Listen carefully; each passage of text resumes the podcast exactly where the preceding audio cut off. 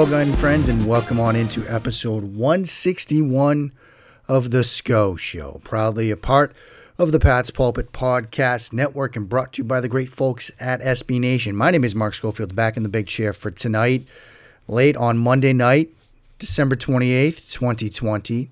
And I know with a loss, I'm supposed to do the sad music and all that stuff, but it really, what's the point? And really, what's the point is going to be, I guess, the title of this episode. Um, Patriots just getting blown out, run out the gym um, on Monday Night Football against the Buffalo Bills. What was the score? What was that scene from Major League? What does it matter? The hell with it. Bob Uecker style. It doesn't matter. It doesn't matter. Score doesn't matter tonight. We're going to get into this game. We're going to get into what to expect in Week 17, what we want to see in Week 17. Uh, before we do all that, your usual reminders here at the outset. Follow along with the hijinks on the Bird app at Mark Schofield. Check out the work, Touchdown Wire, Matt Waldman's rookie scouting portfolio, Big Blue View, Bleeding Green. You know all this stuff by now. Really. What does it matter? And I, I want to start here. I love the movie Love Actually, okay? I absolutely adore the movie Love Actually. It, it's one of my and I know that like every ho- holiday season, there's like 15 think pieces on how Love Actually is really a bad movie, and you know some of the characters are just really awful. I love the movie. Okay, I'm a softie at heart. I love act- Love Actually. I do. I do. And early in the game on Monday night, the graphics people at ESPN thought it would be great to do a little spin on Love Actually with Tom Brady cartoonish Tom Brady sort of answering the door and Bill Belichick using the cue cards and doing the whole thing like from the movie. And it was one of the worst things I've ever seen. And generally speaking, as much as ESPN's Monday Night Crew is great, I love Griese, I love Louis Riddick, Steve Levy is fantastic going between the two of them. The graphics leave a, a lot to be desired. They just do. And even though I love act, Love Actually, and even though that was horrific as a fan of that movie to see. It still wasn't the worst thing I saw on Monday night. It's really a three item race between the absolute woeful ineptitude of suck that is the Patriots passing game right now, the confounding moment early in the second half when the Bills were just getting 10 yards a pop on smoke screens when I just wanted to be fired into the sun. Or whether it was punting on fourth and four, down 31 to 9, because it's clear that nothing matters. Eat at Arby's. It's been fun. But there's like a three way tie for the worst thing I saw on Monday night, on a night when they busted out that Love Actually graphic. Where do you want to start with this? Where can you start with this? Really, what does it even matter? Because the defense was bad. Buffalo had five possessions in the first half, four scoring drives, and a kneel down. But the problem with the defense is they have to be perfect because the offense is so bad.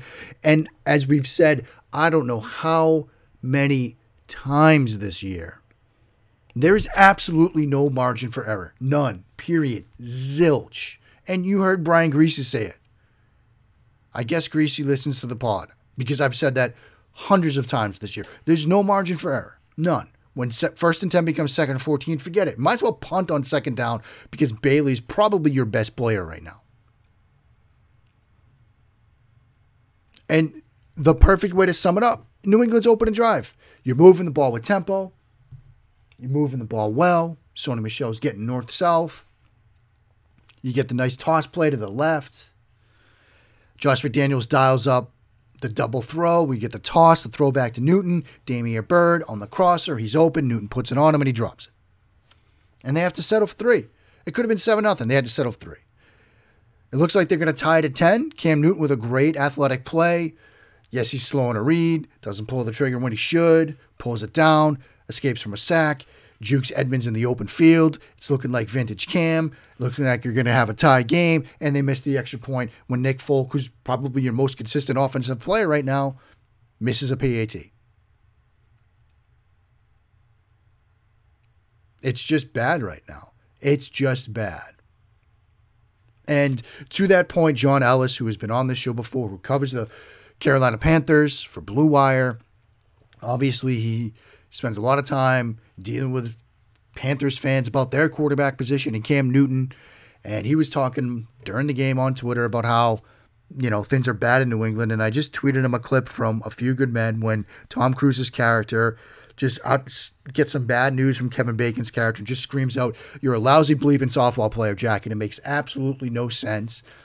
But I tweeted him that clip because I'm like, this is what I feel like I have to say right now. Something that absolutely has no bearing on reality, but I just got to lash out at something because the defense was bad, the offense was bad, everything is bad. They even screwed up a challenge that had Bill Belichick throwing a phone in fury. Maybe Ernie Adams is now getting yelled at. It's all bad. And they brought in Jarrett Stidham. They brought in Jarrett Stidham in the second half of this game. And you saw the result. He like one hopped, hopped his first throw, almost threw a pick six on the second one. Now there was a rough in the passer penalty, so he survived it. He had a miscommunication on a route into N'Keal Harry. It's all bad. And when it's all bad, there are no easy answers. Again, something we've said over and over and over before. And as much as I'd love to sit here and say, look, they draft Kyle Pitts at 15 overall, it's all going to be fixed. I can't guarantee that. I would love to see it. I'm already pre sad that they won't. I'm going to try to speak it into existence. As I'm sitting here right now working on my first mock draft of the season, I'm going to do everything I can to speak it into existence. It's it's just, it's not going to be the ultimate fix. Is Stidham the answer? I don't know. Is Newton the answer? That I mean, no. Could he be in 2001? Maybe. Do I still think he's probably the week one starter? Yeah. Do I know how long he's going to stay there? If he is the week one starter, no.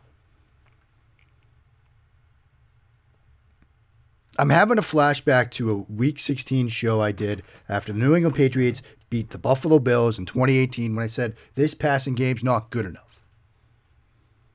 Now they went on to win a Super Bowl last year, and clearly that's not happening this year.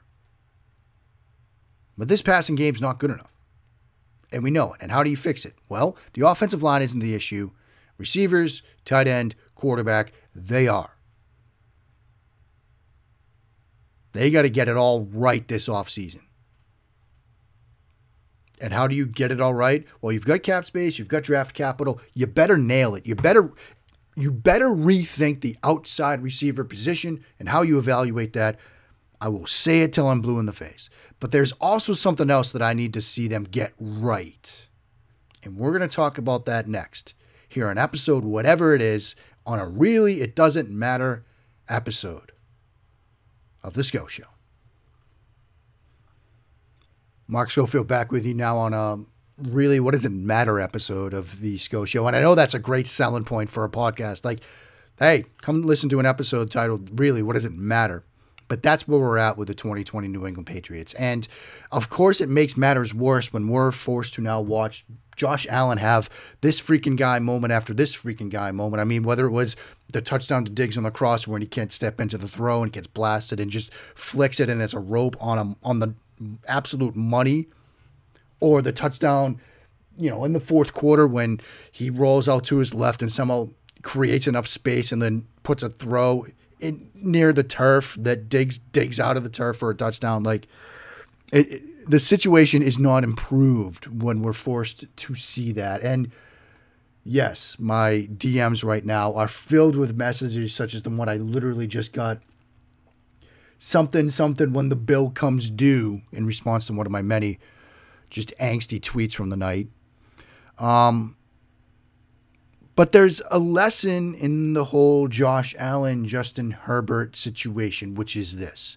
And Griese and Riddick got into it a little bit in the second half of the game you know, when they made the move to Stidham, What's the record of quarterback development in New England? Now, obviously, look, you had Tom Brady, and that was all you needed. But looking at this roster right now, and they just lost their quarterback coach, they don't really have a track record of development. Josh McDaniels, they mentioned it. Tim Tebow was the guy that he picked when he had the opportunity to do so, and you saw how that went. And so that is, I think, beyond what they decide to do at the quarterback position this offseason, the who and the what. I want to talk for a minute, as nothing matters, about the how. I want to talk about the how. I want to talk about some of the lessons that we've already touched upon from Justin Herbert. We talked about that last week. Some of the lessons from Josh Allen, lessons from guys like Dwayne Haskins, who obviously had his own set of problems, um, but some of the flaws we've seen with younger quarterbacks. And I want to talk about the quarterback coach position. Because the how of the quarterback position in 2021 and beyond might be more important than the who, might be more important than the what, the how, how they go about developing the quarterback for 2021 and beyond, whether it's Cam Newton, Jarrett Stidham, me, Kyle Trask, Mac Jones, Zach Wilson, Justin Fields, whomever. How? The how is more important than the who look back through recent drafts. There were a couple of tweets that floated around the timeline on Monday, on Sunday afternoon, Sunday evening. You know, you look at guys like Haskins and Rosen and guys that people thought were surefire guys, Goff, Wentz, even. If you don't have it in place around them, it's not going to work. It doesn't matter who it is. It has to be somebody transcendent to go above and beyond that. You need to have the right structure in place. So they have to get that quarterback coach hire right. Somebody with a proven track record of quarterback development. And now a name that I am trying to link to various offensive coordinator, head coach, and even gigs is Pep Hamilton, the current quarterback coach for the Los Angeles Chargers. I don't know what's going to happen with Anthony Lynn. I don't know if they're going to fire Anthony Lynn. And if they do, if they promote Shane, Steichen, the offensive coordinator, if they promote Pep Hamilton. If Pep Hamilton doesn't get like a head coaching gig or an offensive coordinator gig, you need to back up the Brinks truck to his house right now and say, look, you got it done with Justin Herbert. Will you be the quarterback coach, quarterback coach, pass a game, whatever it takes to get him to New England? And if not him, somebody else that has a proven track record of quarterback development. Because right now, that's a huge question in my mind. Again, whether it's Cam Newton or Jarrett Stidham or whomever, how are you going to develop that guy? You know, you could look at some of the other names that are around the league, some of the hot sort of coaching commodities out there. Would Mike LaFleur, brother of Matt LaFleur, he's a passing game coordinator with the San Francisco 49ers, would he take a quarterback's coach gig? Mike Kafka, currently with the Chiefs. He's been getting some like head coaching buzz.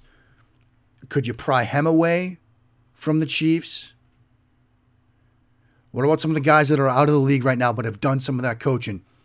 You know, Trent Dilfer, for example, Jon Kitna. You need somebody in that role to handle the quarterback development side because that is a huge piece for the New England Patriots right now. And yes, there are lessons. You need continuity. You need someone that's going to be there for a while. You need continuity in the offense. You need continuity from the organization. You need buy in from the organization. Whoever you decide that that person is going to be, you know, the quarterback in 2021 and beyond, you need everybody pulling in the same direction. You know, when you look at, you know, the Dwayne Haskins situation, it's not a one to one comparison because obviously he had some issues, some maturity issues, and things like that that are starting to bubble to the surface in the wake of his release. But Ryan Day, his one year at Oregon State or uh, Ohio State, then you know Jay Gruden's offense, and now this year was you know Scott Turner's offense, three offenses in three years. Like that's never a good sign for a young quarterback's development. You have sort of a regime change where you know Jay Gruden is his coach, and then he's gone, and now Ron Rivera comes in, and he didn't draft Haskins, and we're hearing that it was ownership who basically said, "Look, you're drafting this guy, you know that's a problem." You know that won't be a situation, obviously, in New England because we have continuity there from ownership on down. Everybody's sort of moving in the same direction.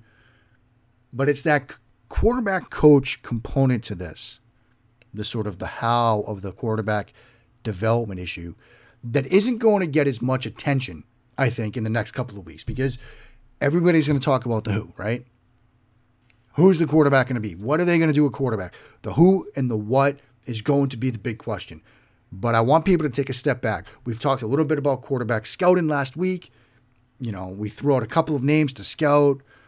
People are going to be debating for weeks, you know, who should the quarterback be? And I get it, but don't focus on the how of the development process here. Because you're going to get the quarterback component right. And we might think it's all a matter of picking the right person. It's a matter of then developing that person the right way. And as excited as some of us might be to have a quarterback draft cycle and maybe draft a quarterback and see that person develop, or maybe just backing up money. Look, if you back up the Brinks truck to Dak Prescott, I don't think you need to worry about it that much in terms of who the quarterback coach is. But if it's going to be Cam or if it's going to be Stidham or somebody else that's coming from the college game this draft cycle, you've got to get the regime in place. I look at the Carson Wentz example, and I've brought it up before, but when they drafted him, you had Doug Pederson as a head coach, Frank Reich as an offensive coordinator, and John DeFilippo as a quarterback coach. Three people who have either played the position or coached the position with at least some record of handling quarterbacks and putting them in a position to be successful. And Wentz was at his best when he had those three guys around him. And then Reich goes to Indy, Flip goes to Minnesota, and it starts to fall apart for him. And maybe there's other stuff going on about Wentz and Philly that will come out eventually. But the how, the how matters at the quarterback position. And there's time to talk about the what, there's time to talk about the who, and we're going to get into all of that. But the how. Getting the structure in place around the next quarterback of the New England Patriots is just as, if not more so important than who that person is going to be. So as 2020 becomes 2021 and we look to the future of this team and we start thinking about what the answers are, because there are questions all over the place. You know, this has been a quarterback heavy show because that's the thing that people are going to talk about. But there are questions at receiver, there are questions at tight end, there are a couple of questions about depth on the offensive line. And then there's a whole bunch of stuff to talk about on the defense that, frankly, I just don't have the stomach for right now but the how of the quarterback development piece. Don't neglect that as we start thinking about 2021. In my mind, it's just as, if not more important than the who and the what. So that's our last, like, sort of regular type of show for 2020. As I said, I'm going to do one more mailbag. Um, and I really sort of want this to be football plus, like life stuff, whatever, real world stuff. I get people DMing me. I know that there's somebody in my DMs right now. I know you're going to be listening to the show, Tom. I know I owe you a DM. I'm going to hit you up later this week. Um, you know, life advice, working in this industry, questions like that, questions about my old life, whatever. Um, you know, like I said last week, 2020 has been, it's been some kind of year, and it's been a struggle for people. And I know people are hurting, people are down, people are struggling. Um, and if there's anything I can do to help, reach out, questions, whatever. You know, the, the floor is yours, as they say, for the final show of 2021. That will drop um, New Year's Eve. December 31st. So I'm going to be begging you people for questions, sort of off topic, um, because I want to talk about something else other than the New England Patriots of 2020 right now to end this season, to end this year. Not end the season. Maybe we'll see Jarrett Stidham next week. Who knows? Who cares? Nothing matters. Eat at Arby's. That will do it for tonight. I need to go to bed. It's been a very long day. I will be back Thursday. Until then, friends, stay safe. Check in on your loved ones. Um, wash those hands. And when you do, sin along and bless those Patriots men down.